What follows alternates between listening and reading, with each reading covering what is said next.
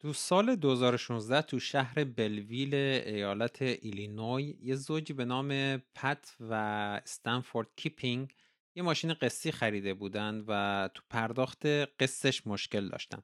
95 دلار هر ماه می‌دادن برای یه بوییک مدل 98.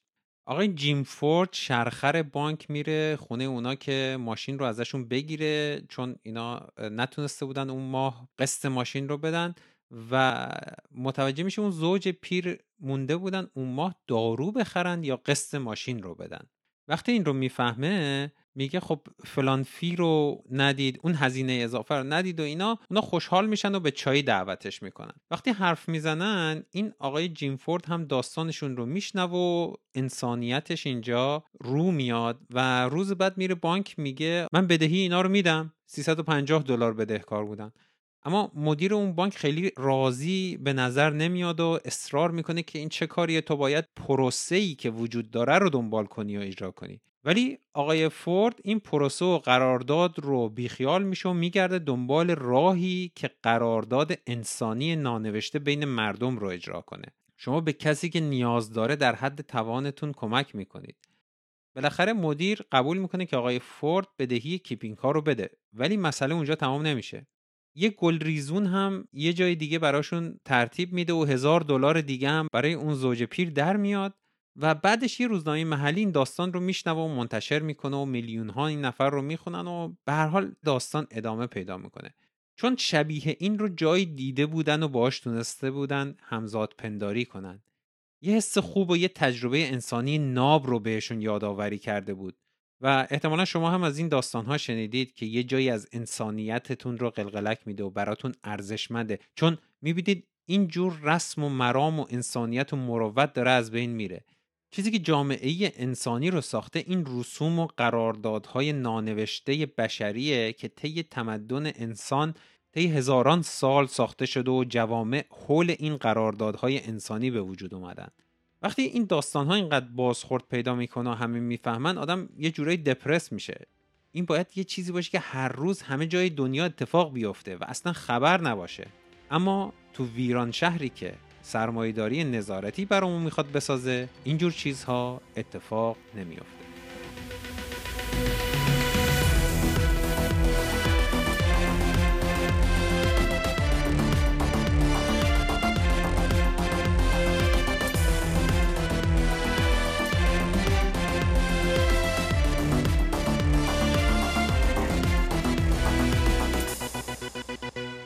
سلام. این بخش سوم از قسمت پانزدهم دموکراسی در کاره که تو این قسمت درباره سرمایهداری نظارتی صحبت می‌کنیم.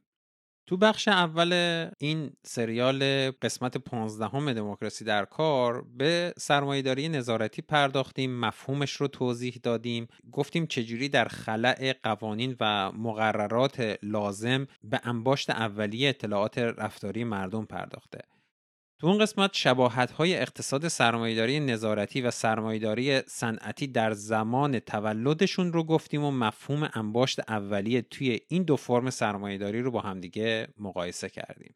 تو بخش دوم این قسمت سازوکارهای انباشت مازاد رفتاری و روش شرکت‌های بزرگ تکنولوژی برای تصاحب و در اختیار گرفتن عرصه های مختلف مازاد رفتاری رو توضیح دادیم و این موضوع رو با چند مثال واقعی که توی دنیا اتفاق افتاده بررسی کردیم و جزئیاتش رو به تفصیل با علی صحبت کردیم و برای شما ارائه دادیم. تو این بخش سوم می‌خوایم بحث رو یک کمی ببریم سمت این که اگر سرمایهداری نظارتی بتونه به اهداف خودش برسه دیگه چیزی به عنوان اراده و خواست انسان وجود نداره و این رو بررسی می‌کنیم از لحاظ فلسفی یک کمی بازش می‌کنیم تاریخش رو یه نگاهی میندازیم و این موضوع رو باز می‌کنیم ببینیم سازوکارهاش چیه و در دنیای امروز چجوری داره کار می‌کنه و کاری که ما می‌تونیم در این زمینه بکنیم چیه.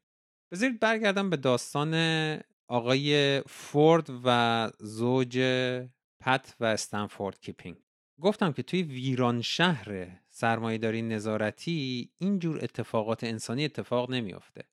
اون قراردادهای انسانی دیگه وجود ندارن. بانک وام دهنده به کیپینگ ها مثلا یه سیستمی رو از شرکت سپایران می‌خره به عنوان سیستم مانیتورینگ ماشین.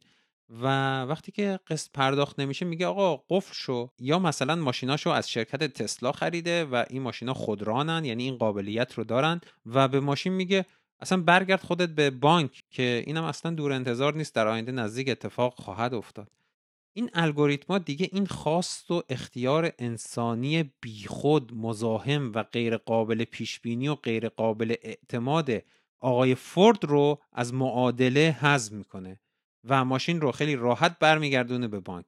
دیگه هیچ موقعیتی برای رد و بدل کردن این انسانیت ها همکاری ها اشتراک ها برای خروج اون زوج از اون بحران به وجود نمیاد. تو یک کلام طبیعت انسانی دیگه میمیره تو این فضا و ما هم اینجور چیزها رو دیگه نمیشنویم. آینده توسط چوپان مشخص میشه. چون ما مثل اعضای این گله فقط باید اطاعت بکنیم. این حالا یه مثال ساده بود این رو میشه به تمامی ابعاد زندگی و رفتار انسانی تعمیم داد. خانم شوشان زووف تو کتابش میگه این عدم اطمینان از آینده جزئی از زندگی انسانیه. این نویز و اختشاش و بحران نیست بلکه زیستگاه ضروری زمان حاله. ما خودمون با غلبه بر وعده های مشترک و ایده تحمیل شدن آینده تحمیل شدن اطمینان از آینده توسط یک قدرت مسلط این خطاپذیری رو انتخاب کردیم که بتونیم اختیار و آزادی اراده داشته باشیم. و این عدم اطمینان از آینده هزینه که با علاقه میدیم و این پایه و اساس و حق مسلم ما بر زمان آینده است. در نبود این آزادی آینده به یه زمان حالا یا اکنون نامتناهی تبدیل میشه. که در اون هیچ موضوع و پروژه‌ای وجود نداره فقط اشیا وجود دارن. در آینده که سرمایهداری نظارتی بهمون به وعده میده اختیار ما جریان درآمد نظارتی رو مختل می‌کنه و این یه تهدید بزرگ برای سردمداران این سیستم. البته اونا نمی‌خوان ما رو نابود کنن بلکه می‌خوان ما رو بنویسن و از این سود و منفعت ببرن. چیزی که در گذشته هم دوست داشتن بکنن اما ابزارش نبود. چیزی که در گذشته از سوی جوامع رد شده بود ولی این بار بهش اجازه داده شده که رشد کنه. تو این قسمت هم ادامه بحث رو با علی دنبال می‌کنیم.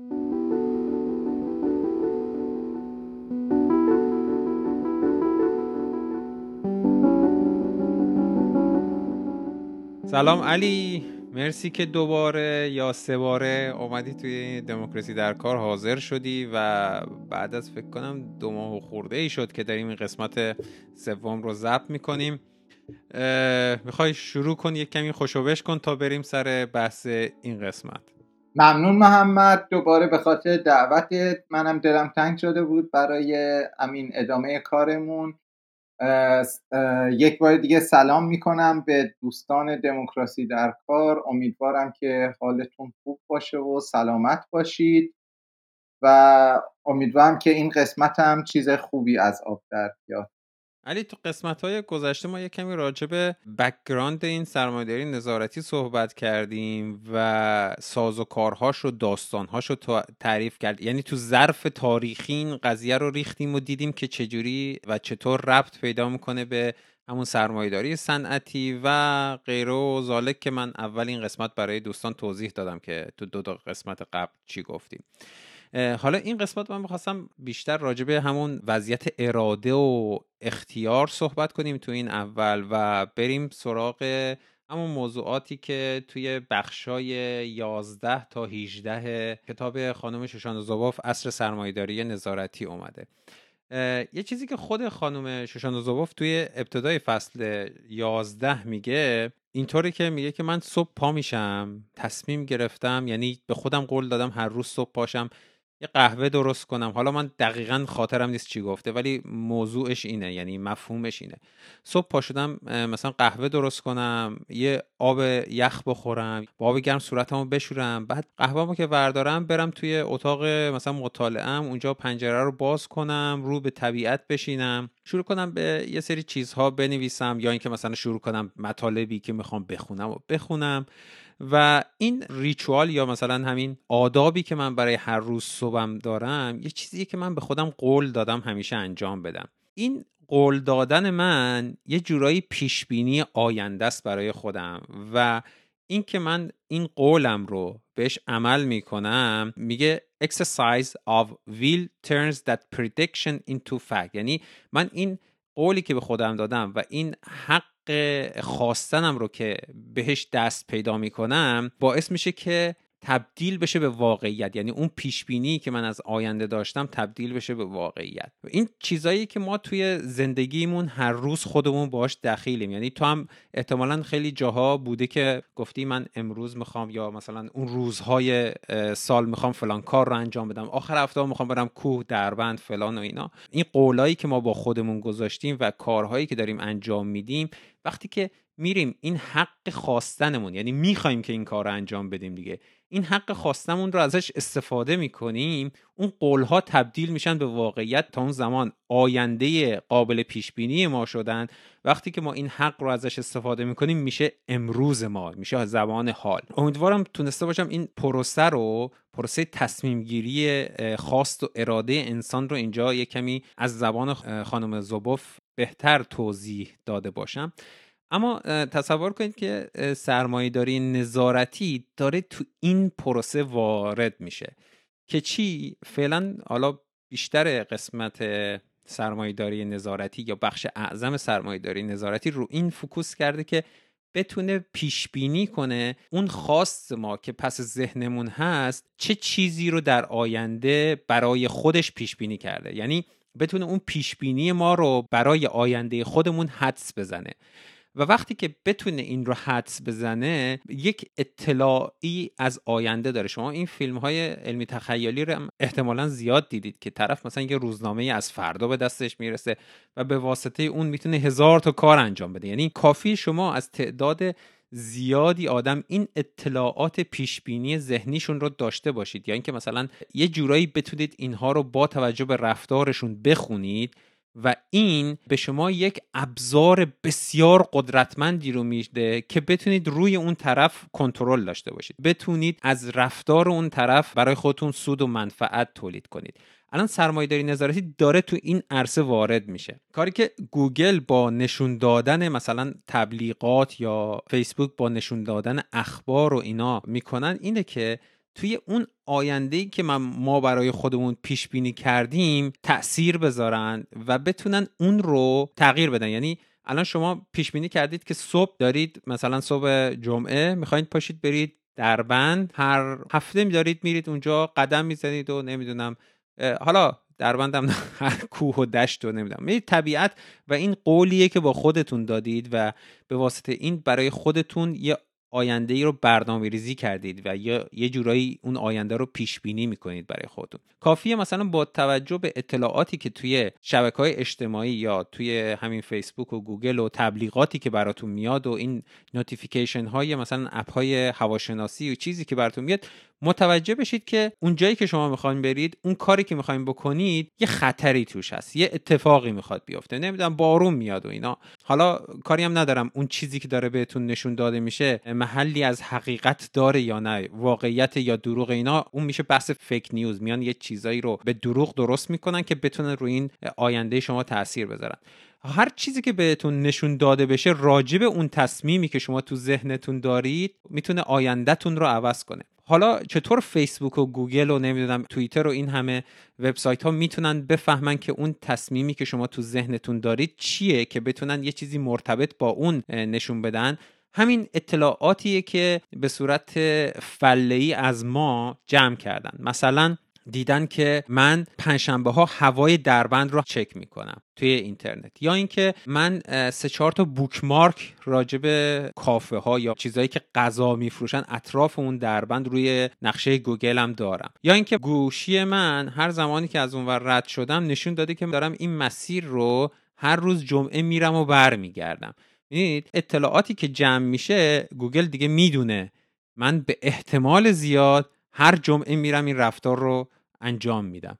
و بهش این ابزار رو میده که یک تبلیغی چیزی به من نشون بده که بتونه روی اون آینده ای که من می‌خوام برای خودم پیش بینی کنم یا تو ذهنم براش برنامه ریزی کردم روی اون تاثیر بذاره.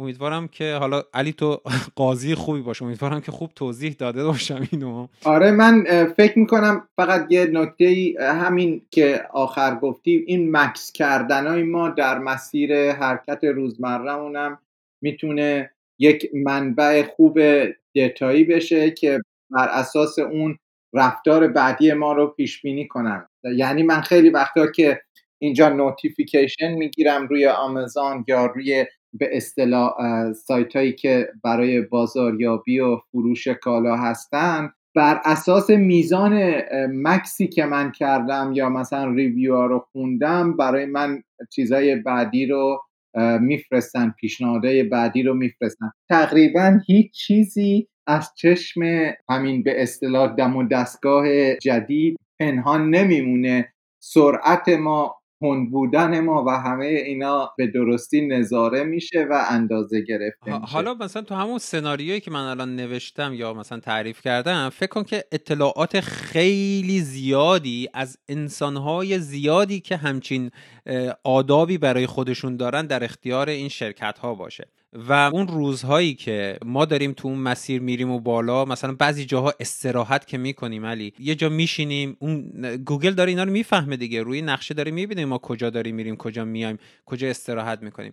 این اطلاعات رو می‌تونه بفروشه به یه شرکتی که بیاد جایی که مردم تمرکزشون روزای جمعه بیشتره اونجا یه دونه رستوران بزنه که فلان غذا بفروشه. یا اینکه با توجه به اطلاعات رفتاری ما که تعداد زیادی از آدم ها فلان روز فلان جا میرن بره اون منطقه رو به عنوان مثلا یه منطقه hot zone که انسان های زیادی در اون ساعت اونجا هستن به این business ها به که همچین چیزی از شما می‌تونید روی این سرمایه گذاری کنید و از این طریق پول در بیارید و گوگل هم اینجا سود خودش رو به دست بیاره. یا اینکه ما داریم یه مسیری رو هم همونجا توی همون دربند میریم بالا یه corporation بزرگ که مثلا اونجا یه رستوران زنجیره گنده داره به گوگل پول میده که وقتی که ما داریم میریم اونجا روی گوگل روی مثلا گوشیشون notification بده یا توی فیسبوک بهشون تبلیغ نشون بده یا توی اینستاگرام بهشون تبلیغ نشون بده که آقا فلان رستوران هم همین بغل شما که دارید اینجا میرید همچین چیزی خوبه ها یا اینکه همون روز هم نه روزای دیگه بهش نشون بده که بدونه که این جمعه که می‌خواد بره اونجا بتونه از این امکانات این رستوران استفاده کنه رستوران داره پولش رو در میاره و اونم داره سهم گوگل رو میده و به واسطه همین کارها حالا این قسمت بسیار کوچیکیه که گوگل داره ثروتمندتر میشه. و در آینده همونجوری که خانم شوشانا زوباف میگه با اون اطلاعاتی که اینجوری از طریق این ابزارهایی که ما به خودمون میبندیم و در دستمون داریم و اینا اون چیزهایی که به ما نشون داده میشه خیلی علمی و به شدت زیرکانه برنامه ریزی میشه که بتونه رفتار آینده ما رو تغییر بده. یعنی دیگه اون زمانی که شما صبح می‌خوایم برید کوه خودتون تصمیم نگرفتید. تحت تاثیر یه سری input ها از خارج یا تحت تاثیر تبلیغات یا اطلاعاتی که گوگل به صورت بسیار زیرکانه برنامه ریزی کرده داریم manipulate میشیم. اینجا چیزی که مثلا هانا آرنت میگه که وقتی که خواستنی که آزاد نباشه دیگه اصلا خواستن نیست. یعنی اگر شما تحت تاثیر اینجور اطلاعات به شدت دستکاری شده و مغزشویی شده و برنامه ریزی شده شما دارید یه کاری رو انجام می‌دید دیگه خواستن نیست. چون اراده شما نیاز داره که آزاد باشه و اگر آزاد نباشه دیگه اصلا اراده و خواستن معنی نمیده. اینجا به نظرم دست گذاشتی روی نکته مهمی. البته تا اونجایی که من می‌فهمم این یه کمی مفهوم مفهوم فلسفیه و کلا فکر کنم نمیشه اینجا تمام ابعاد قضیه رو باز کرد. من سعی می‌کنم فقط یک گذار کوتاه کنم از این نسبت میان اراده و اهمیتش برای ما به عنوان انسان مدرن.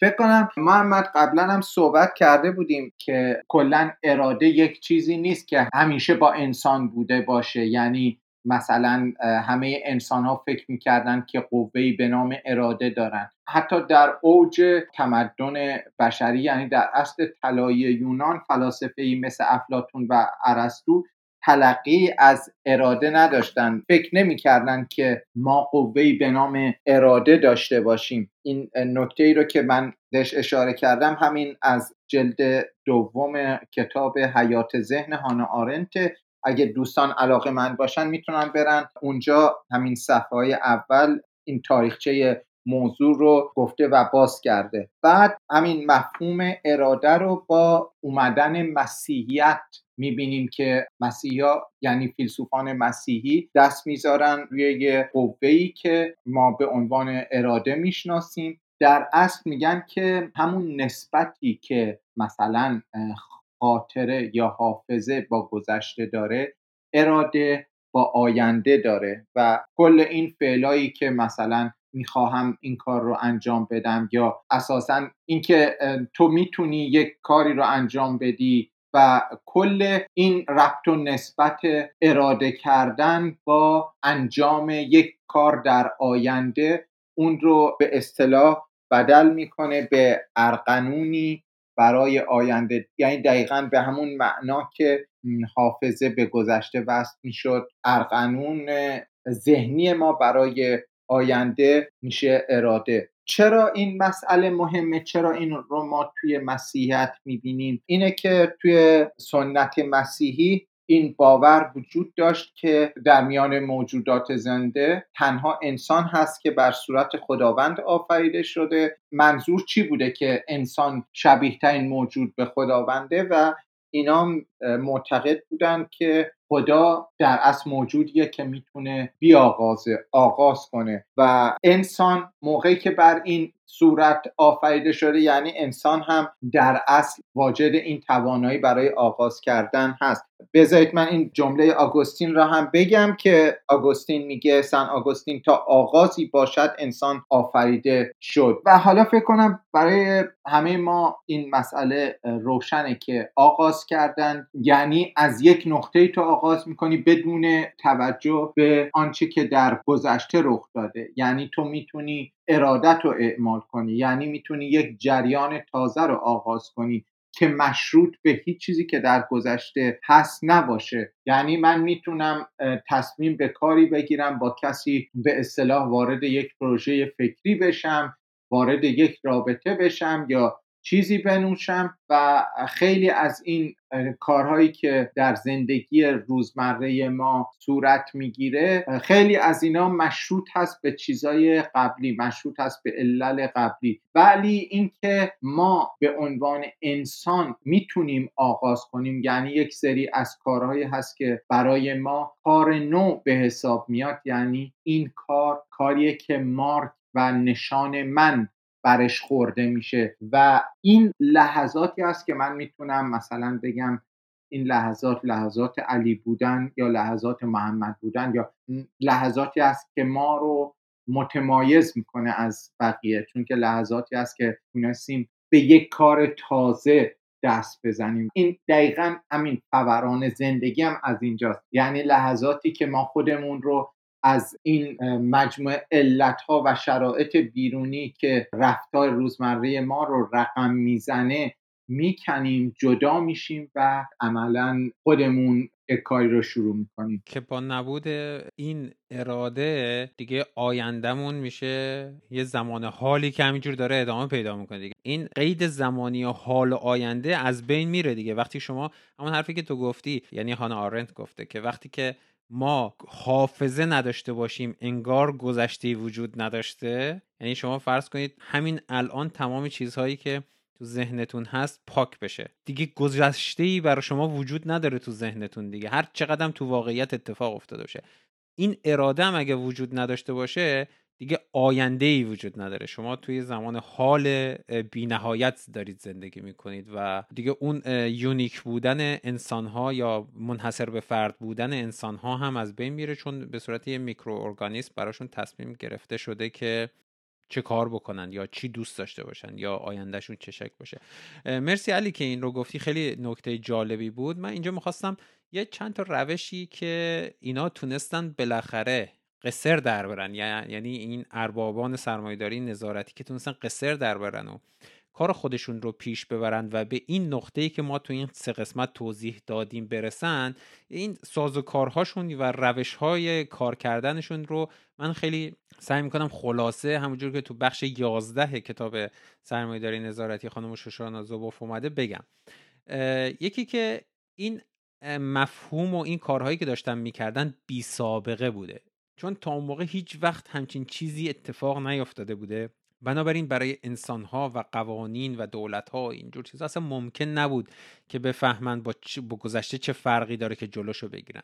دوم اینه که اینا اومدن یه اعلامیه تعرض رو گفتن که ما رو خلع صلاح کرده و گوگل و بقیه اومدن گفتن که این عرصه مثلا مازاد رفتاری مال ماه و این توی یک زمینه بیقانون اتفاق افتاده بود. چون قانونی وجود نداشت بگه که آقا شما نمی‌تونید این اطلاعات رفتاری مردم رو جمع کنید و ازش استفاده کنید.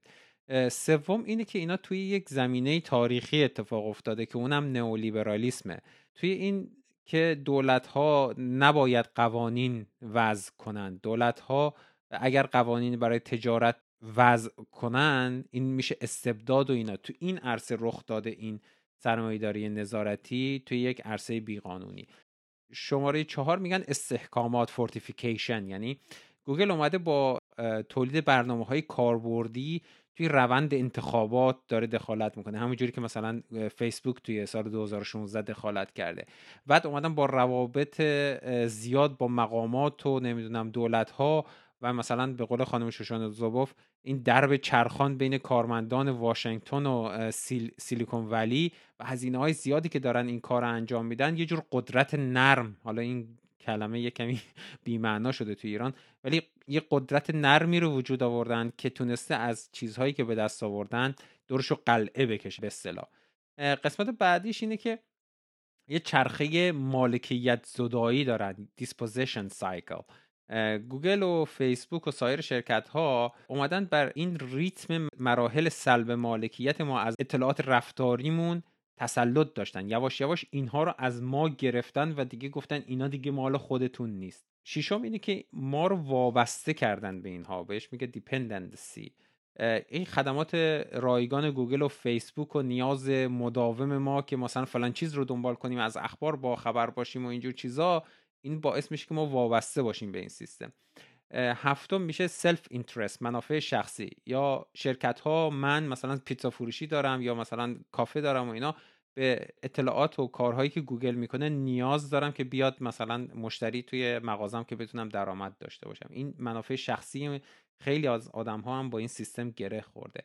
اینکلوژن یا مثلا شمول من بهش میگم یا تو باغ بودن. بسیاری از مردم فکر می‌کنن اگه تو فیسبوک نباشن نمی‌دونم توییتر نداشته باشن اینستاگرامشون رو چک نکنن اخبار رو چک نکنن اینا تو باغ نیستن. آدم حس نیاز می‌کنه که تو این عرصه همیشه باشه و در جریان باشه.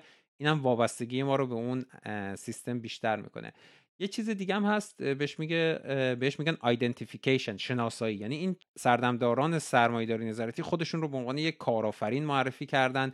موفقیت های مالی و محبوبیت های زیادی دارن و مثلا همه اونا رو تحسین می‌کنن و الگو در نظر می‌گیرن و این هم به این سیستم سرمایه‌داری نظارتی داره کمک می‌کنه. موضوع دهم اتوریتی یا قدرت و اقتداره. احتمال اینکه این افراد سرمایهداری نظارتی سردمدارانش یواش یواش برن رهبران مقامات کشورها بشن بعید نیست. همین الان هم داره اتفاق میفته مثالاش زیادن. موضوع یازدهم سوشال پرسویشن یعنی اقناع اجتماعی. این تبلیغات هدفمند و شخصی سازی و نمی‌دونم دستیاره دیجیتال و همه اینجور چیزا این اقتصاد یه طوری طراحی شده که ما رو ترغیب کنه که از طریق این اقدامات همدیگر رو هی دنبال کنیم و اقناع کنیم و یعنی مثلا این فرم سرمایه نظارتی برامون جا افتاده و یعنی قانع شدیم که شکل زندگی اینه. موضوع دوازدهم foreclosed alternative یعنی گزینه های توقیف شده. یعنی دیگه گزینه دیگه ای برامون وجود نداره. ما مجبوریم هم اینا رو استفاده کنیم و اینجا دو مرتبه میره به اون بحث monopoly هم وصل میشه. یعنی برای اینکه مثلا دستیار دیجیتال داشته باشید سه تا option تو دنیا بیشتر وجود نداره. گوگل و سیری و نمی‌دونم آمازون الکسا. یا اینکه مثلا اگه می‌خواین ایمیل مجانی داشته باشید سه چهار تا هست. حالا شما وبسایت های خیلی زیادی دیگه هم شاید باشن که ایمیل میدن. ولی اونایی که بهتون یک پلتفرم درست حسابی برای همه کاراتون میده دو سه تاست. مثلا گوگل و نمی‌دونم اپل و حتی فیسبوک هم بهتون یه سری امکانات رو نمیده. مجبورید بین این دوتا انتخاب کنید. موضوع سیزدهم اجتناب ناپذیری گرایی میگه inevitabilism خانم شوشانا زوبوف میگه هیچ جور اسب تروای میانجیگری رایانه اینجا وجود داره که ما دیگه اصلا همون دچار ضعف و درماندگی در مقابل این سیستم هستیم و این روندی که اینا برامون ترسیم کردن به نظر اجتناب ناپذیره ببخشید من اینا رو خیلی سریع میگم و خیلی باز نمی‌کنم که فقط این 16 تا مورد رو گفته باشم. موضوع چهاردهم ایدئولوژی شکنندگی انسانه The Ideology of Human Frailty. میگه علاوه بر اون اجتناب ناپذیری سرمایه‌داری نظارتی با اشتیاق یه ایدئولوژی اقتصاد رفتاری رو در مقابل ضعف انسانی مسلح کرده. یه جهانبینی که ذهنیت ما رو به طرز عجیبی و غیر منطقی ناتوان از منظم بودن و ضعیف تنظیم می‌کنه. ما همش خودمون رو تو اون اونقدر نمی‌بینیم که یه سری مسئولیت ها رو قبول کنیم و اونها میان برای ما این کارها رو انجام میدن. یعنی ما نمی‌تونیم تصمیم بگیریم. ما ارادمون اراده اشتباه اطلاعات کمی داریم بنابراین نمی‌تونیم تصمیم درست بگیریم. اونا بیشتر می‌دونن اونا می‌تونن برای ما تصمیم بهتری بگیرن. یه جورایی همون فلسفه چوپان و گلست دیگه.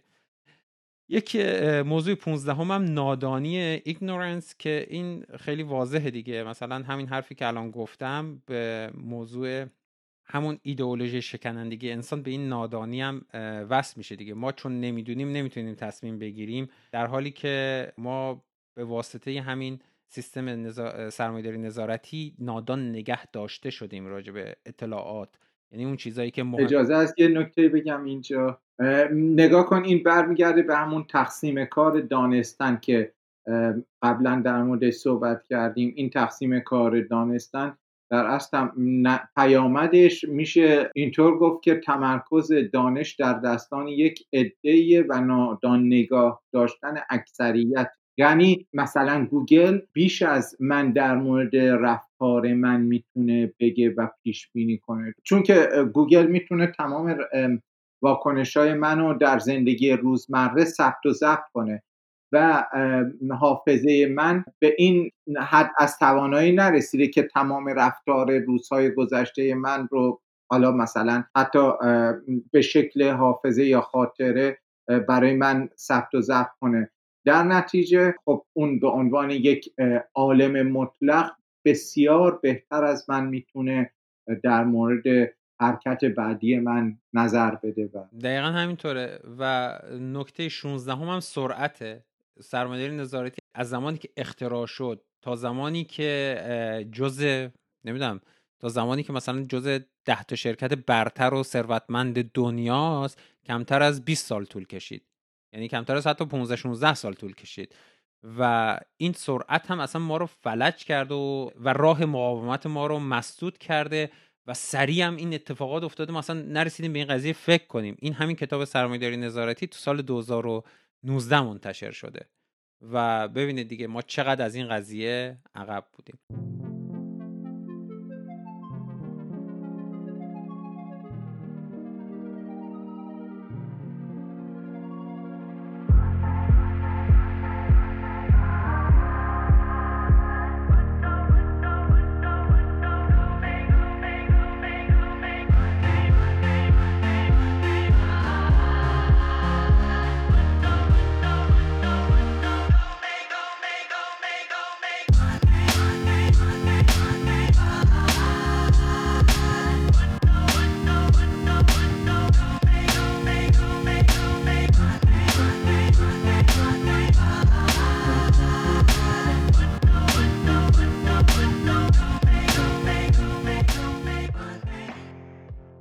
مرسی محمد که یک جورایی رؤوس بحث رو به همه ما یادآوری کردی. من در اینجا فقط می‌خوام روی برخیش صحبت کنم و حالا همین چیزی که تو هم در مورد صحبت کردی شکل تازه از وابستگی. می‌خوایم ببینیم که این وابستگی در اصل به چه معناست و چطوری توی رفتار زندگی روزمره ما خودش رو آشکار می‌کنه.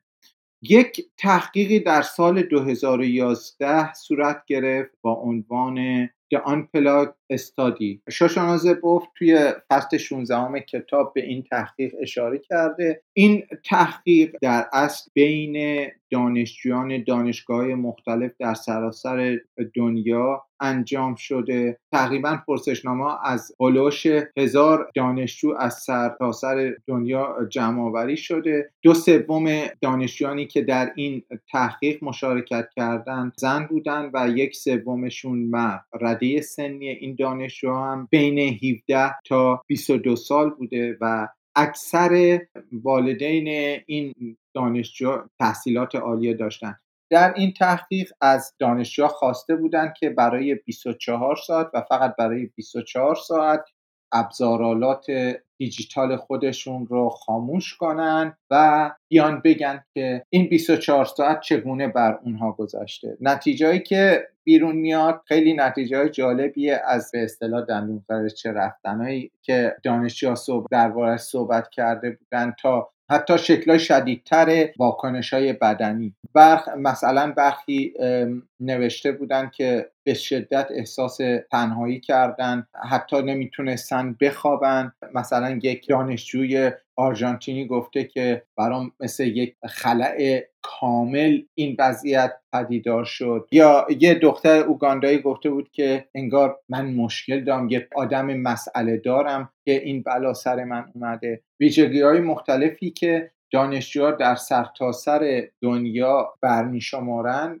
در اصل ویژگی هستند که موقعی که یک انسانی که به مواد مخدر اعتیاد داره و تلاش می‌کنه که اون رو کنار بذاره اثر میگذرونه و تجربه می‌کنه. یعنی در اصل ویژگی ها بسیار شبیه ویژگی های ترک مواد مخدرن. این حد از اشتیاق این حد از استراب افسردگی حالات بد روانی که موقع کنار گذاشتن و دست کشیدن از ابزارالات دیجیتال به سر ما میاد این شکل هایی که آدم رو دست و پا بسته می‌کنه در اصل نشون میده که ما توی این چند سال به لحاظ روانی و جسمانی بسیار ناتوان شدیم. ناتوانی به این معنا که در حد بالای از وابستگی به یک سری چیزهای قرار داریم که اساسا هیچ درکی از میزان وابستگی به اون نداریم. برای خیلی از این دانشجوها عملا داشتن مثلا موبایل یا بودن روی شبکه های اجتماعی یک عادت و یک حالا مثلا رفتار زندگی روزمره مثل آشپزی نیست که حالا تو می‌کنی یا نمی‌کنی. نه. این عملا تبدیل شده به بخشی از ساختن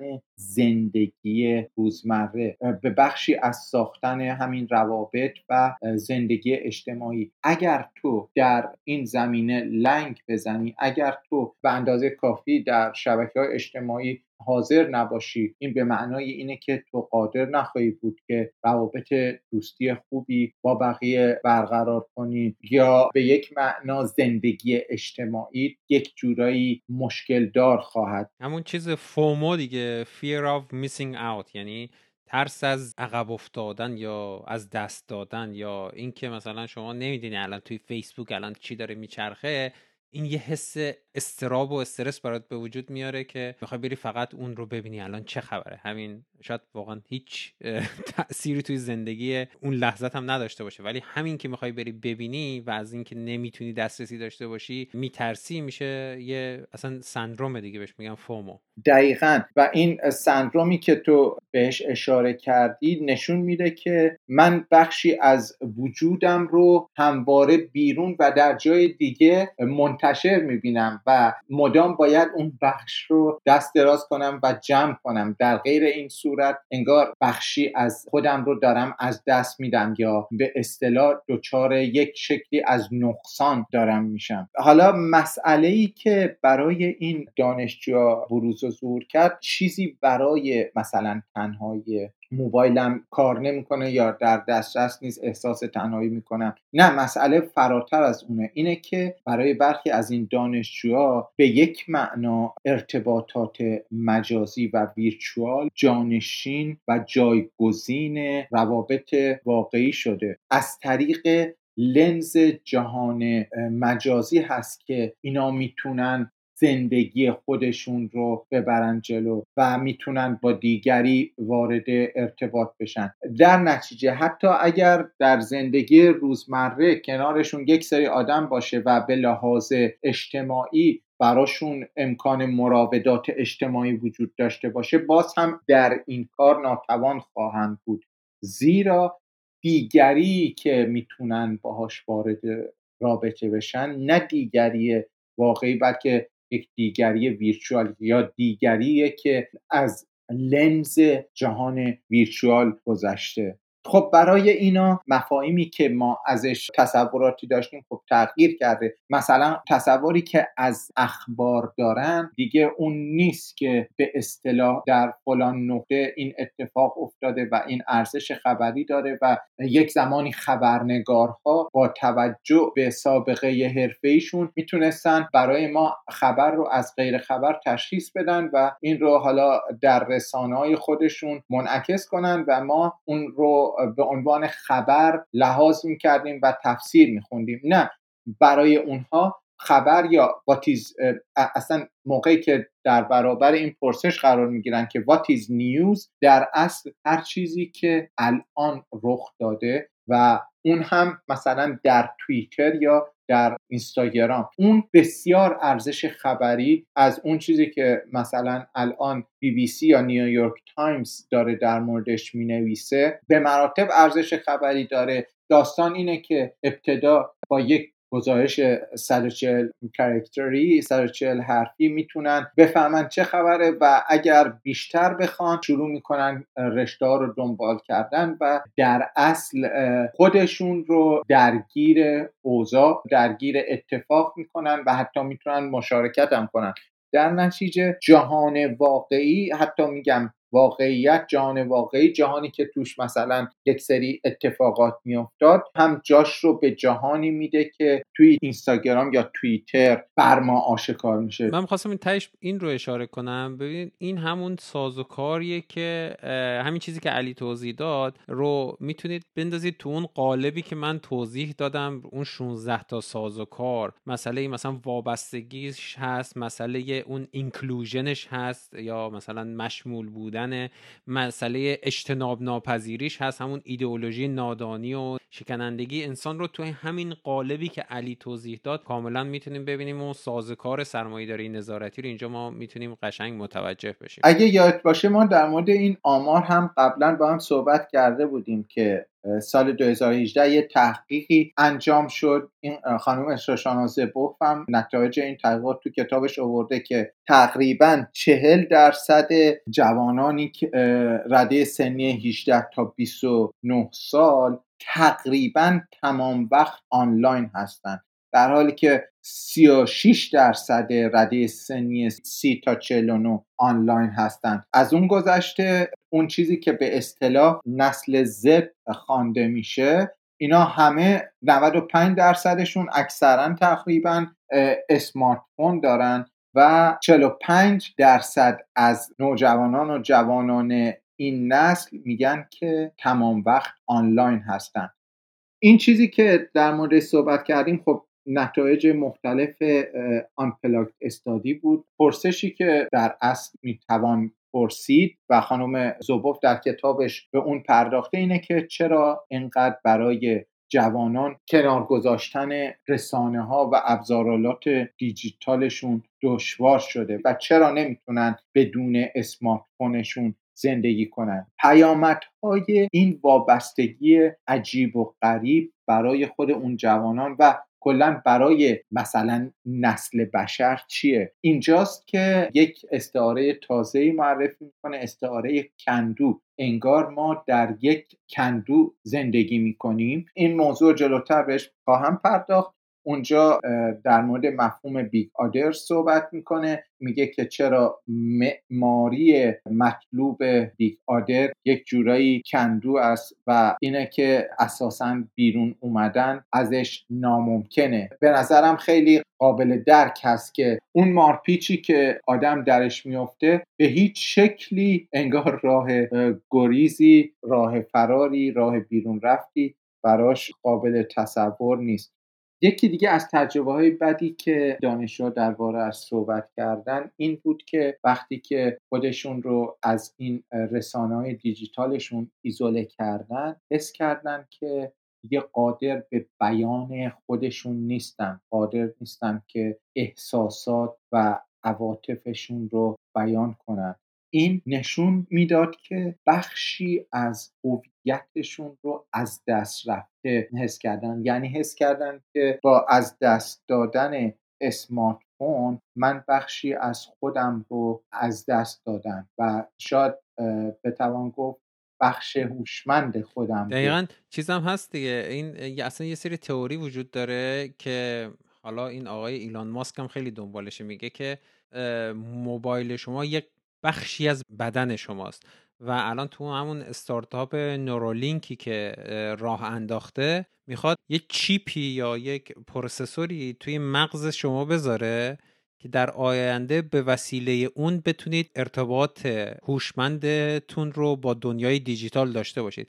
که می‌تونیم تصور کنیم مثلا بعد از ده سال 20 سالی که مردم زیادی یه همچین چیزی رو داشتن وقتی اونو ور میدارید دیگه اصلا نمی‌تونن ارتباط برقرار کنن با همچین چیزی.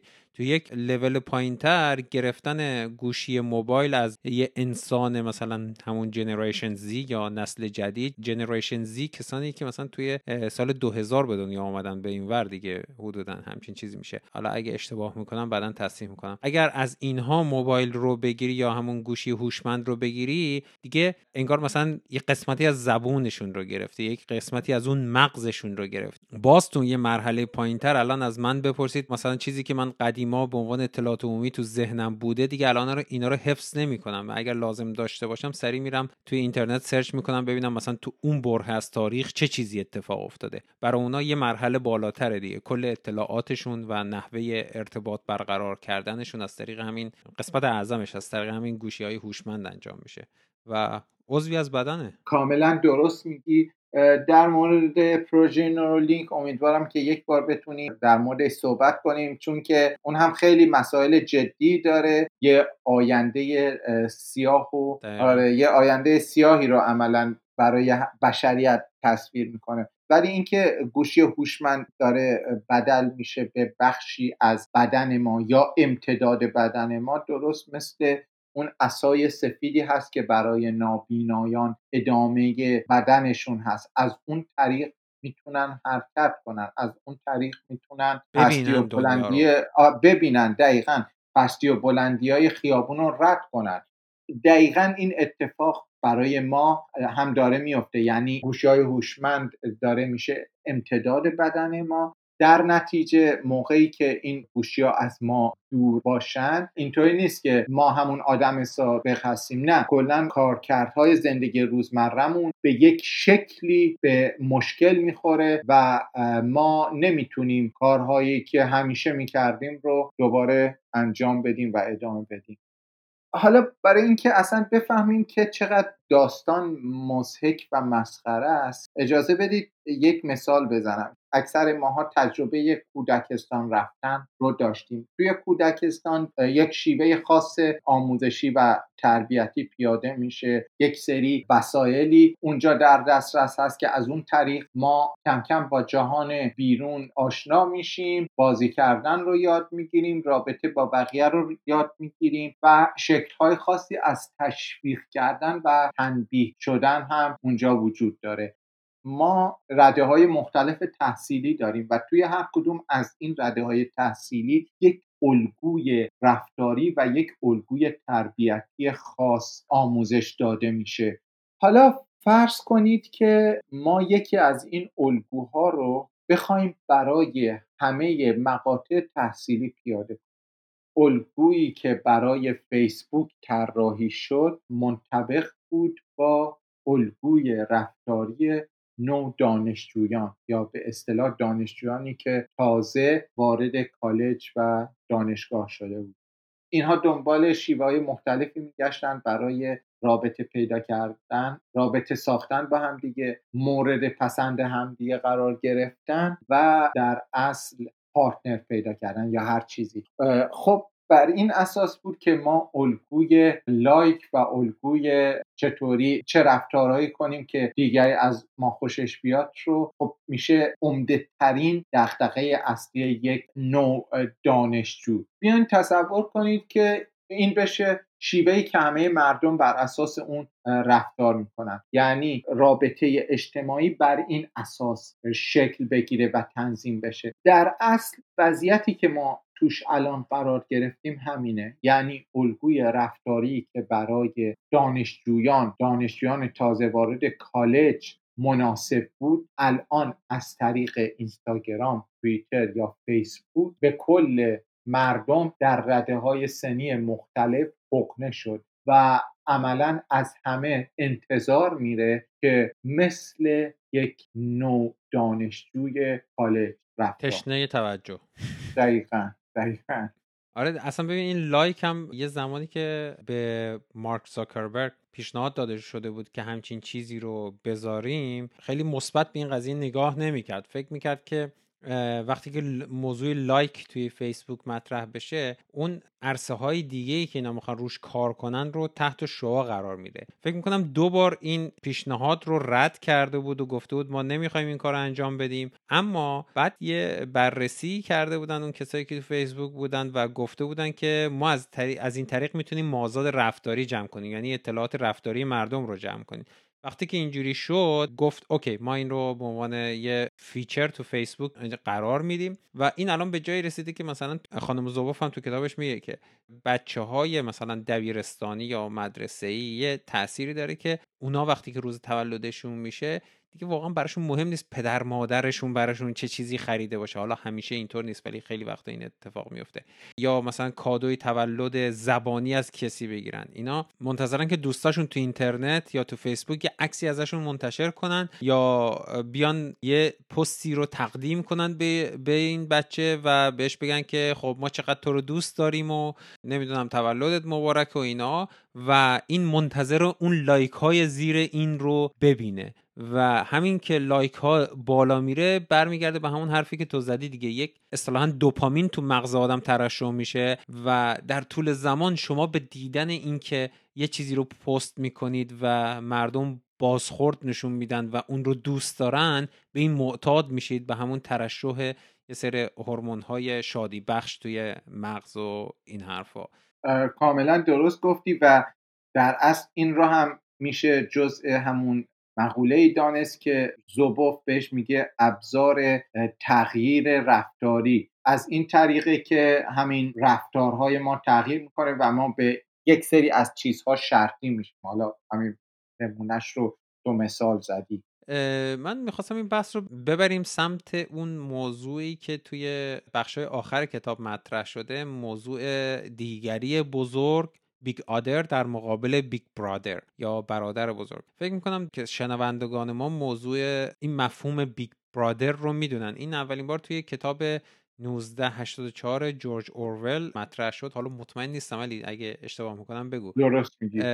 که این کتاب سال 1949 منتشر شد و یک ویران شهری رو نشون میده که دولت مرکزی یا اون حکومت مقتدر. همه انسان ها رو نگاه می‌کنه. مواظب رفتارشون هست. یه پوستری هم وجود داره که یه عکس یه آدمی رو گذاشتن با مثلا شکل سیبیلش هم شبیه هیتلر. میگه Big Brother is watching یعنی برادر بزرگ داره شما رو نگاه می‌کنه. این یک تعنی بوده از اون قدرت و اقتدار مرکزی که همه چیز رو تحت کنترل داشته. در مقابل این خانم زوبوف میاد تو کتاب Big Other رو مطرح می‌کنه دیگری بزرگ. دیگه اون کنترل فیزیکی که برادر بزرگ روی اعمال شما داشت اینجا وجود نداره. توی مغز شماست یعنی یه دیگری بزرگ داره روی افکار و رفتار شما کنترل انجام میده و دیگه با معضلاتی که برادر بزرگ برای کنترل داشت هم روبرو نیست. یعنی خواست شما رو برای شورش به عبارتی حالا خانم زوبوف دقیقا اینطوری نمیگه ولی من اینطوری تفسیرش می‌کنم که خواست شما برای شورش رو توی نطفه خفه می‌کنه. ولی برادر بزرگ باید شروع می‌کرد. اول می‌دید که شما می‌خواین یه کاری انجام بدید و بعد میومد به صورت فیزیکی جلوی شما رو می‌گیره آره این یکی از مفاهیمی بود که فکر کنم لازمه در مورد صحبت کنیم. به این منظور به نظرم بهتره که تا حدی خود مفهوم Big Brother رو روشنتر کنیم و بعد از اون طریق میشه فهمید که Big Other چه تفاوتی با بیگ برادر داره. اون چیزی که ما در مورد به اصطلاح سرمایه داری نظارتی گفتیم این بود که ابزار تولید در اینجا در اصل ابزار تغییر رفتاری هست. یعنی از این طریق ما قرار هست که رفتار آدم ها رو تغییر بدیم. هدف در اصل رسیدن به یقین کامل.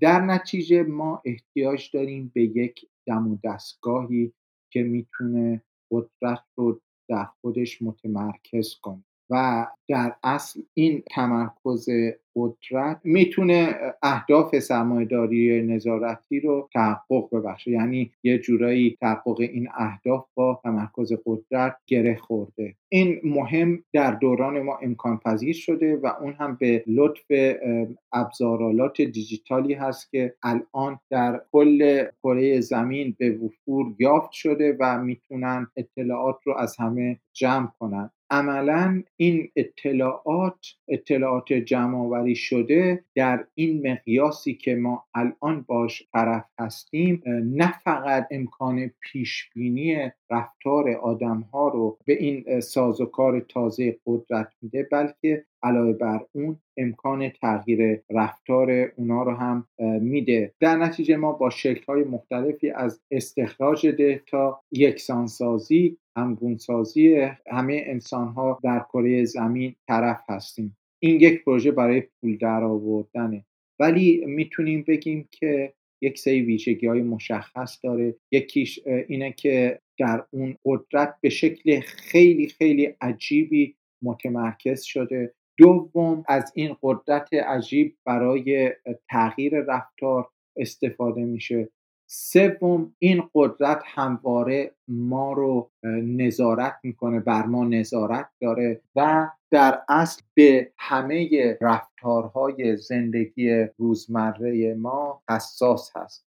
حالا پرسش اینه که آیا ما می‌تونیم بگیم چیزی که الان باهاش طرف هستیم شکل تازه از توتالیتاریزمه و اگر نه اگر چنین نیست چه تفاوتهایی بین توتالیتاریزم و سرمایهداری نظارتی وجود داره. ما در قسمت های قبلی پادکست درباره شرایط امکان سرمایهداری نظارتی و نیز همچنین مکانیزم ها و اعمالی که برای تحقق اون ضروری هستند صحبت کردیم. اینکه چگونه باید یک امپراتوری خصوصی از دانش تأسیس می‌شد که دسترسی به این امپراتوری تنها برای عده محدودی امکان پذیر بود و در اصل خروجی این امپراتوری حرکت سرمایهداری نظارتی رو محقق می‌کرد. اینجا ما به برخی از عناصر اصلی توتالیتاریسم قرن بیستم اشاره می‌کنیم. این واژه توتالیتاریسم ابتدا در نوشته های فیلسوف ایتالیایی جوانی جنتیله آشکار شد و بعدها در اثر موسولینی به نام آموزه فاشیزم بست پیدا کرد. در اصل میشه جنتیله رو اولین فیلسوف فاشیزم نامید. در دهه های اول قرن بیستم ما یه جنبش های فوتوریست آوانگارد رو داریم. حالا نمی‌دونم به فارسی بهش میگن آینده یا چی. این جنبش ها دقدقه که داشتن و رؤیایی که داشتن رؤیای ایتالیای جدید ایتالیایی که به اصطلاح باید خودش رو احیا می‌کرد به جایگاهی که در اروپا و در جهان داشت می‌رسید. در کنه فلسفه سیاسی جنتیل مفهوم توتال یا تام وجود داشت. برای اون دولت در اصل به عنوان یک اندام یک ارگانیکی تصور شد که همه رو در بر می گرفت ولی در همون حال از همه فراتر می‌رفت این اندام باید تمام تفاوتها و تمایزها رو منسوخ می‌کرد. زیرا تنها چیزی که در نهایت اهمیت داشت و می‌توان گفت حتی وجود داشت خود توتالیتی این تمامیت دولت. فاشیزم در اصل یک حرکت یک جنبش تمامیت گراست و دولت فاشیستی وظیفه خود می‌دونه که تمام ارزش ها و ها و های زندگی افراد رو تعیین کنه. مردم از طریق مشارکت کردن در این دولت می‌تونن به بدنه دولت بدل شن و می‌تونن در ساختن این کل واحد که همانا دولت فاشیستی هست مشارکت کنن. در نتیجه دولت فاشیستی نه فقط شکلهای زندگی افراد رو تغییر میده بلکه محتوای زندگی افراد. اینجا مفهوم روح مطرح میشه. یعنی اون چیزی که فردیت من رو می‌سازه. منظورمون بحث متافیزیک رو اینا دولت فاشیستی قرار هست که بر روح تک تک انسان ها حاکم بشه و اون روح رو شکل بده. این شکل دادن دوباره روح و از نوع قالب ریختن اون میشه ویژگی اصلی توتالیتاریزم چیزی که حتی کسانی مثل استالین کاملا اون رو پذیرفتن و در اتحاد جماهیر شوروی به سراغش رفتن و تلاش کردن که اون رو پیاده کنن. استالین بیشترین توان خودش رو مصروف ساختن انسانهایی کرد که به زعم خودش برای زیستن در جامعه کمونیستی مناسب هستند. تو توتالیتاریزم محتوای افکار ما براش مهمه. در نتیجه که از تو یه جورایی وفاداری تام و تمام می‌خواد. در حالی که در این جنبش در جنبش surveillance capitalism به محتوای افکار تو کاری نداره. تنها چیزی که براش مهمه اینه که تو یک سری خروجی داشته باشی یه سری داده داشته باشی. در نتیجه اونجا political religion بود. فرد باید ایمان داشت و میپذیرفت اینجا داستان برعکس radical indifference یعنی دم و دستگاه نظارتی اساسا باش مهم نیست که تو به دموکراسی اعتقاد داری یا مثلا همین به فاشیسم اصلا باش مهم نیست. برای اون مهم اینه که به محتوای حالات من دسترسی داشته باشه به محتوای حالات فیزیکی من دسترسی داشته باشه و از اون طریق بتونه محصولات خودش رو بفروشه. در حالی که تو توتالیتاریسم اینطوری نبود. اینها لازم می‌دیدن برای اینکه من رو از نوع شکل بدن به شیوه های مختلفی برای سلطه بر من بیاندیشن. به این دلیل بود که ما با انواع شکل های مختلف شکنجه در حکومت های توتالیتاریستی یا فاشیستی طرف هستیم. اتفاق دیگه ای که در توتالیتاریسم میافته اینه که ما با نابودسازی کامل بشریت طرف هستیم و در اصل اون چیزی که ما بهش میگیم ذات انسان تخریب میشه. از طریق قطع کردن پیوندهایی که ما رو انسان می‌کرد. یعنی هر کدوم از ماها به گروه های مختلف اجتماعی تعلق داشتیم دوستان مختلفی داریم و این دوستان احساس وفاداری می‌کنیم. ولی در یک جنبش فاشیستی از ما می‌خواد که تمام پیوندها قطع بشه. البته از طریق مکانیزم خودشون که مکانیزم وحشت و مشارکت کامل و ذوب شدن در جنبشه و به جز کل جنبش و دولت به هیچ کس اظهار وفاداری نکنه یعنی اگه برادر یا دوست من علیه جنبش حرف می‌زنه من وظیفه خودم بدونم که بیام علیه اون صحبت کنم و به مأموران حالا مثلا پلیس اطلاع بدم. در نتیجه پیوندهای قبلی قطع میشه و یک سری پیوندهای تازه برقرار میشه. مشابه این رو ما می‌تونیم در این دوران سرمایهداری نظارتی هم ببینیم. درسته که سرمایهداری نظارتی از من شکل خاصی از وفاداری نمی‌خواد ولی اون چیزی که از من می‌خواد اینه که به پیوندهایی که این جهان رو ساخته در این جهان باقی بمونم. یعنی در این کندو باقی بمونم. شکل خاصی که در توتالیتاریزم می‌بینیم این بود که آدم ها تبدیل به یک سری اتم میشن.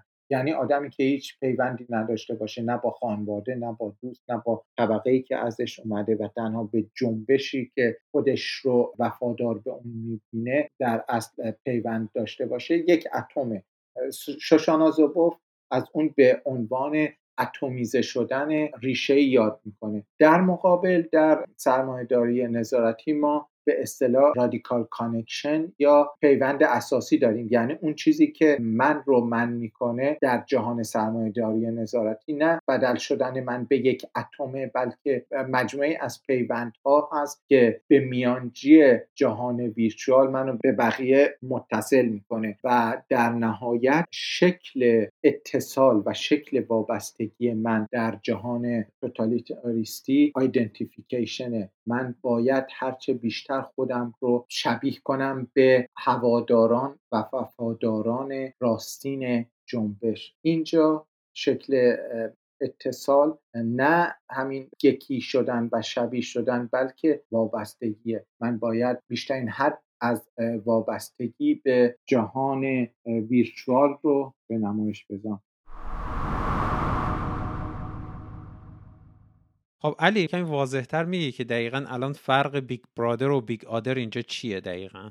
در اصل Big Other و Big Brother دو تا استعاره است. دو تا استعاره است که به کمک اون ما تلاش می‌کنیم سرمایهداری نظارتی و همین جنبش توتالیتاریستی قرن بیستم رو با همدیگه مقایسه کنیم. اون چیزی که Big Brother و Big Other رو به هم شبیه می‌کنه تلاش هر دوی اینها برای تحت سلطه در آوردن بخشای از وجود انسانی هست که قبلا جزء قلمروهای ممنوعه قلمداد می‌شد. یعنی هیچ دولت دموکراتیکی خودش رو مجاز نمی‌دونست که در قلمرو زندگی درونی من وارد بشه. در حالی که Big Other نه فقط به قلمرو زندگی درونی من پا می‌ذاره بلکه اون رو نظارت می‌کنه. و بر اساس آرمانهای خودش اون رو شکل میده و تغییر میده. Big Other یک ناظری هست که در اصل به محتوای امیال باورها و خواستهای من توجهی نداره. درسته که وقتهایی ممکنه رفتار من رو تغییر بده تا بتونه محصولات بهتری بفروشه بتونه به درجه بالاتری از یقین برسه. ولی عملا برای بیگ آدر مهم نیست که من به دموکراسی اعتقاد دارم یا مثلا ترامپیستم یا هر چیزی. مهم اینه که من یک سری رفتار دارم و این رفتارها رو هم اجازه میدم که از طریق این سنسورهایی که به خودم آویزون می‌کنم اجازه میدم که در اختیار مثلا این شرکت های بزرگ سرمایهداری نظارتی قرار بگیره. از طرفی اینا یک تصور کلی هم داشتن یعنی ویژن اصلیشون اون چیزی که دنبالش بودن. در جهان توتالیتاریستی قرن بیستم یه جورایی تصرف کامل بود. یعنی دولت براش ناممکن بود که بپذیره. قلمروهایی وجود داره که این قلمروها به تصرف دولت در نیومده.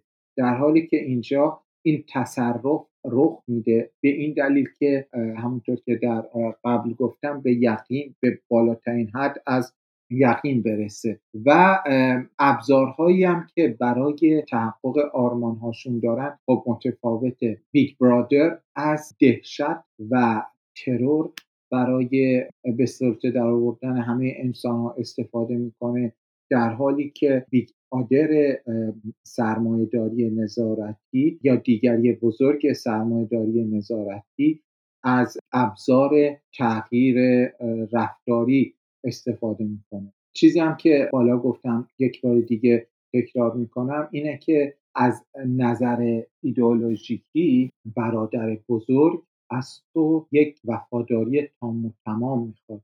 در مقابل دیگری بزرگ سرمایهداری نظارتی شکلی از بیتفاوتی ریشهای نسبت به مردم کره زمین باورها اعتقادات و رفتارهاشون نشون میده.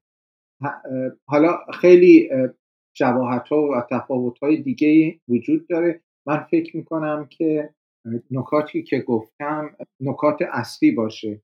آره یه تصویری رو برای ما ساخته که حالا برای این که این قضیه دوستان بیشتر آشنا بشن باید رجوع کنم به کتاب. ولی به هر حال یک کار کردی برای تسلط بر انسان هر دوتاشون دارن که اینجا جز اون شباهت که ما خیلی بهش پرداختیم و به هر حال یک جورایی برادر بزرگ با قدرت فیزیکی و با همون ابزاری که علی گفت با دهشت و ترور رو نمی‌دونم جستجو و اینجور چیزا به اون اهداف خودش می‌خواسته برسه که اهدافش هم تسلط بر کلیت جامعه بوده و الان ابزارهای سرمایهداری نظارتی یا دیگری بزرگ یا بیگ آدر چیز دیگه است که می‌خواد همون تسلط رو روی جامعه داشته باشه و بتونه شاید در آینده که وقتی یک مفهوم دیگه ای داشته باشیم که هر دوتای اینها رو در بر بگیره چیزی باشه که بتونه اعتراض یا مثلا مخالفت ها با خودش رو حتی اجازه نده به وجود بیان و اون تسلط رو به همه ابعاد زندگی ما برسونه. ما انسان ها نیاز به یک خونه و مسکن و سرپناهی داریم که بتونیم از مثلا باد و بارون و اینجور چیزا در امان باشیم. همجور ذهن ما هم یه نیازی داره به یک معمن امن یک چیزی به معنی خونه که اونجا مال خودمون باشه توی ذهنمون و هیچکس بهش دسترسی نداشته باشه. برادر بزرگ حتی به اون مسکن و سرپناهی که ما فیزیکی توش می‌تونستیم در امان باشیم هم نفوذ می‌کرده و این سرمایهداری نظارتی یا دیگری بزرگ داره اون معمن و سرپناه ما رو هم ازمون می‌گیره و اون قسمتی که ما فکر می‌کردیم همیشه مال خودمونه تفکراتمون احساساتمون عمیقترین خودمون اون سلفی که داشتیم رو داره تحت نظارت خودش می‌گیره. یک چیز دیگه هم هست که توی بخش 18 و بخش آخرش صحبت میشه اینکه حالا البته صحبت نمیشه که چجوری میشه با سرمایهداری نظارتی مبارزه کرد و این شاید نیاز به یک سری تحلیل ها و مقالاتی داشته باشه که در آینده منتشر میشه. اما خود خانم شوشان زوباف میگه که همونطوری که در مبارزه با سرمایه داری ما می‌خوایم دوباره طبیعت رو زنده کنیم. طبیعتی که اطرافمون وجود داره و مورد استثمار سرمایهداری صنعتی قرار گرفته و الان می‌بینید که چه فجایای زیست محیطی رو برامون ایجاد کرده می‌خوایم طبیعت رو دوباره احیا کنیم و برگردونیم به یک وضعیت پایداری که قبلا قبل از سرمایهداری صنعتی وجود داشته و الان درست سرمایهداری نظارتی هنوز خیلی توی اون طبیعت انسانیمون پیشرفت نکرده ولی با توجه به این سرعتی که براش متصوریم دو فردای دیگه چیزهایی که ما امروز براتون توضیح دادیم یا حتی شاید مثلا تو همین فیلم های علمی تخیلی دیده باشید خیلی نزدیک به واقعیته ما باید اون زندگی و طبیعت و رفتار انسانی رو برگردونیم به اون زمان قبل از سرمایهداری نظارتی. احیاش کنیم و اجازه ندیم این عرصه به محل یک کتازی این دیگری بزرگ تبدیل بشه. هنوز وقت هست و اگر برای این حق سرپناه و زندگی انسانیمون نجنگیم فردا پس فردا باید برای حق نفس کشیدنمون بجنگیم. الان هیچ تو دنیا هیچ قانونی وجود نداره که بگه که شما حق دارید نفس بکشید و این حرفا. البته حق زندگی توی اعلامیه حقوق بشر مثلا وجود داره اما فردا این سرمایهداری نظارتی یا مثلا ابعاد دیگه ای سرمایهداری شاید بیان این عرصه رو هم مال خودشون کنن و ما دوباره مجبور بشیم برای حق نفس کشیدنمون هم مبارزه کنیم. یه نکته دیگه ای که خانم شوشان زوبوف میگه البته توی کتاب نگفته جای دیگه گفت. خیلی فکر می‌کنم این انقلاب دیجیتال بدون سرمایهداری نظارتی غیر قابل تصوره. اما اصلا اینطور نیست. یک مقاله هم توی وبسایت میدان منتشر شده. که مصاحبه است با خانم شوشان زوبوف. من لینکش توی توضیحات این قسمت می‌ذارم. میاد میگه که این عصر دیجیتال می‌تونه دقیقا بدون سرمایهداری نظارتی اتفاق بیفته و به این زندگی خودش بدون هیچ گونه مشکلی ادامه بده. اما سرمایهداری نظارتی بدون این انقلاب دیجیتال اصلا نمی‌تونست به وجود بیاد. یه مثال خیلی جالب می‌زنم. شما الان میرید تو هر وبسایتی که فکرشو بکنید هزاران هزار کوکی و ترکر و دنبال کننده وجود دارن که رفتار شما و اطلاعات شما رو بگیرن و بفرستن برای یکی از این سردمداران سرمایهداری نظارتی احتمالا گوگل. اگر برید واقعا تو کوکی ها و tracker های هر وبسایت نگاه کنید اگر مثلا از این blocker ها داشته باشید می‌بینید چند تا blocker ها در آن واحد کار می‌کنن که اطلاعات شما رو به این ور ور نفرستن. اما اگر مثلا حالا من از خودم مثال می‌زنم وبسایت دموکراسی در کار رو برید ببینید هیچ tracker و هیچ کوکی وجود نداره اونجا. یعنی اون وبسایت هیچ اطلاعاتی از شما رو وقتی که اونجا وارد میشید نه ضبط می‌کنه نه ثبت می‌کنه و نه برای کسی میفرسته. اما وبسایت داره کار می‌کنه دیگه. شما میرید اونجا می‌خواین چیکار کنید؟ می‌خواین برید اون متنی که اونجا هست و اون صدایی که اونجا هست رو بخونید و گوش بدید. و این انجام میشه. اگر مثلا سرمایه‌داری نظارتی وجود نداشته باشه این وبسایت همچنان کار می‌کنه. این اون اصر دیجیتاله که می‌تونه کار کنه بدون سرمایه‌داری نظارتی. اما اگر این پلتفرم دیجیتال کلا وجود نداشته باشه سرمایه‌داری نظارتی هم از بین میره. بنابراین اینجوری نیستش که بعضیا میترسن که اگر ما سرمایه‌داری نظارتی رو از زندگی خودمون حذف کنیم تمام این امکانات دیجیتالی که زندگیمون رو این همه آسون کرده از دست میدیم. یه چیز دیگه هم من می‌خواستم تو آخر سر بگم که خانم شوشانوزوف آخرش برای مثلا مبارزه و این حرفا میگه که بی the friction یعنی استیکاک این سیستم باشید و اجازه ندید این سیستم به همین صورتی که تاشته عرصه های مختلف رو مال خودش می‌کرده ادامه بده.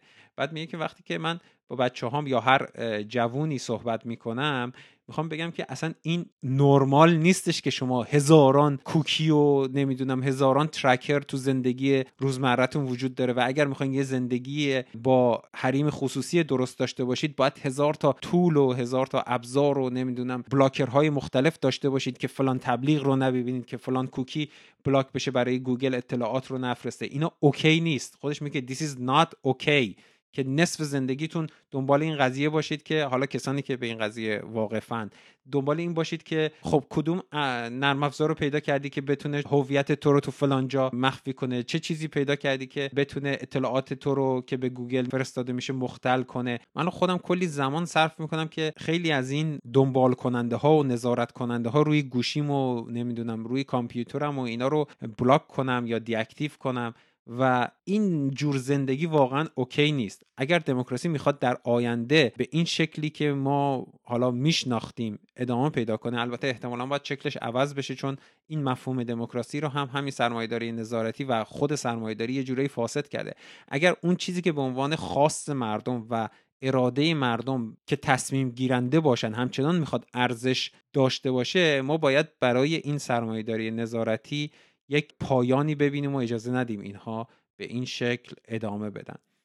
ما باید بتونیم خودمون اراده کننده و تصمیم گیرنده برای زندگی خودمون باشیم و توی این تمدنی که امروزه به وجود اومده اون تو این کتاب خیلی بحث شد. چه کسی می‌داند چه کسی تصمیم می‌گیرد و چه کسی تصمیم می‌گیرد که چه کسی تصمیم بگیرد. جواب همه اینها باید خود انسان باشه. یعنی شما بدونید خودتون بدونید که خودتون تصمیم دارید می‌گیرید و خودتون تصمیم بگیرید که تصمیم بگیرید. و اگر بخواد این مسئولیت به کسی دیگه ای محول بشه ما تمام اون قراردادهای انسانی که بین خودمون بوده رو از دست رفته می‌بینیم. کلی از فلاسفه دنیا راجب اراده و اختیار صحبت کردن و وقتی نشه گفت دیگه این اراده و اختیار در انسان ها وجود داره دیگه هیچ ساختار اجتماعی هیچ انسان بودنی اینجا دیگه معنی خاصی نداره.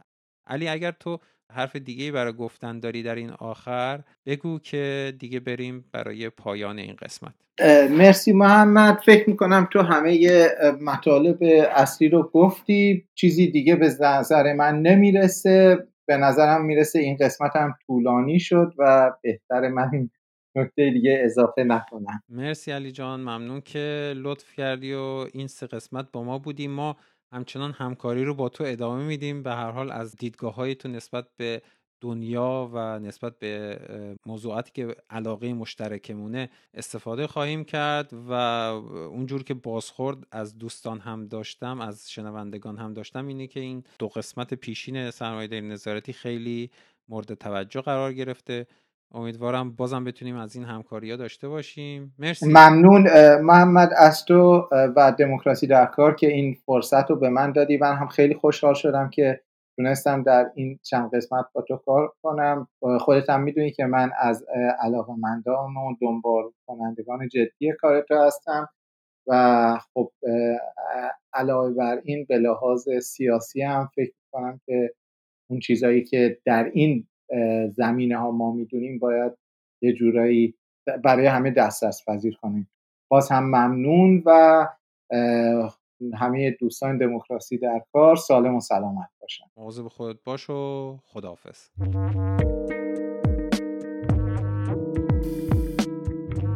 این بخش سوم و پایانی از قسمت پانزدهم دموکراسی در کار بود.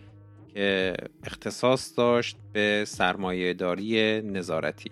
اگر اون دو قسمت قبلی رو هم نشنیدید من توصیه می‌کنم هر سه قسمت رو از اول تا به انتها گوش بدید که قوام و روند داستانی که ما داریم تعریف می‌کنیم روایتی که ما داریم تعریف می‌کنیم حفظ بشه و اون پکیج آگاهی که ما اینجا در نظر داشتیم به مخاطبمون ارائه بدیم درست منتقل بشه. اگر از مطالب این سه قسمت و کلا دموکراسی در کار راضی بودید دوست داشتید به دوستان و آشنایان خودتون ما رو معرفی کنید. من خیلی به شخصه دوست دارم این سه بخش قسمت پانزدهم دموکراسی در کار رو به هر کی که می‌تونید معرفی کنید مخصوصا به جوانها و دانشجویان یا مثلا دانش آموزان کسانی که یواش یواش دارن می‌رسن به سن بلوغ یه بکگراندی رو براشون توضیح بدید و این قسمت رو بهشون بدید که گوش بدن که با یک آگاهی وارد این دنیای دیجیتال و عرصه سرمایهداری نظارتی بشن. ما در وضعیت امروز دنیا اگر بعد از کرونا دو تا مشکل اساسی داشته باشیم یکیش همین سرمایهداری نظارتیه و دومیش بحران محیط زیستی و گرمایش کره زمین. دموکراسی در کار هم در آینده به جز مسیر اصلیش که بنگاه های دموکراتیک کارگری و نقد سیستم سرمایهداری و تصویر کردن یک آینده ممکن و شدنی برای دنیاست به این دوتا موضوع دیگه که اهمیتش کمتر از بنگاه های دموکراتیک کارگری و نقد سرمایهداری نیست هم می‌پردازیم. امیدوارم در مجموع مطالب دموکراسی در کار براتون مفید و آموزنده بوده باشه. قسمت بعدی دموکراسی در کار به زودی منتشر میشه این قسمت هم با دوستم فعاد درباره شیلی صحبت کردیم درباره تاریخ شیلی تاریخ نئولیبرالیسم در شیلی و جنبش عظیم مردمی شیلی که از پارسال از 18 اکتبر 2019 شروع شد و امسال رسید به جایی که تونستن قانون اساسی دوران پینوشه رو دوباره بازنگری کنند. اون هم قسمت بسیار جالبی خواهد بود پیشنهاد می‌کنم اون رو هم گوش بدید. اون هم به زودی منتشر میشه یعنی فاصلش مثل فاصله های قسمت های قبلی دموکراسی در کار نیست. بازم ممنون که تا اینجا گوش دادید. فکر می‌کنم نزدیک به یک ساعت و نیم شد کل این قسمت و مواظب خودتون باشید. اگه می‌تونید مواظب اطرافیانتون هم باشید ماسک بزنید کرونا رو جدی بگیرید و در گسترش آگاهی بکوشید. من محمد هستم و این بخش سوم و پایانی قسمت 15 دموکراسی در کار در پنجشنبه 5 آذر 1399 منتشر میشه.